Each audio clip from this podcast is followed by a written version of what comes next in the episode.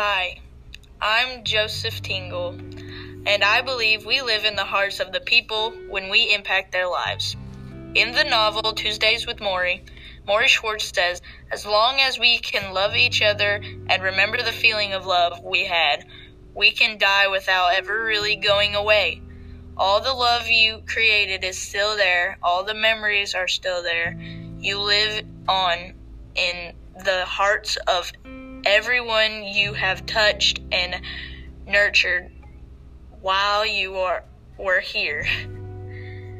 This means that if you impact someone and you love them with great love, physically they die, but their soul will live on and their presence will never leave you.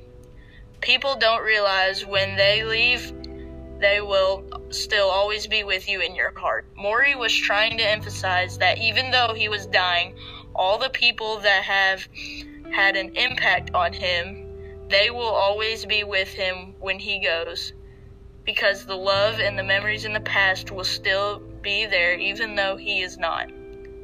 This helps humanity because we can still have a connection to the ones we love even though their physical body is not here. This reminds me of a time when my grandfather sadly passed away when he was driving home to his family. We had no idea how it happened. All we know is that we were broken and we gave up, grieving all night and day.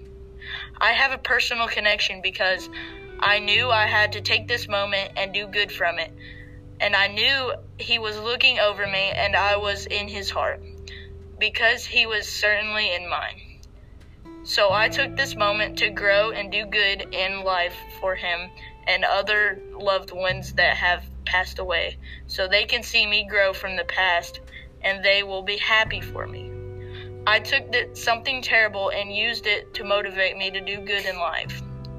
So from this moment on, don't spend all of your time grieving over a loved one who has passed.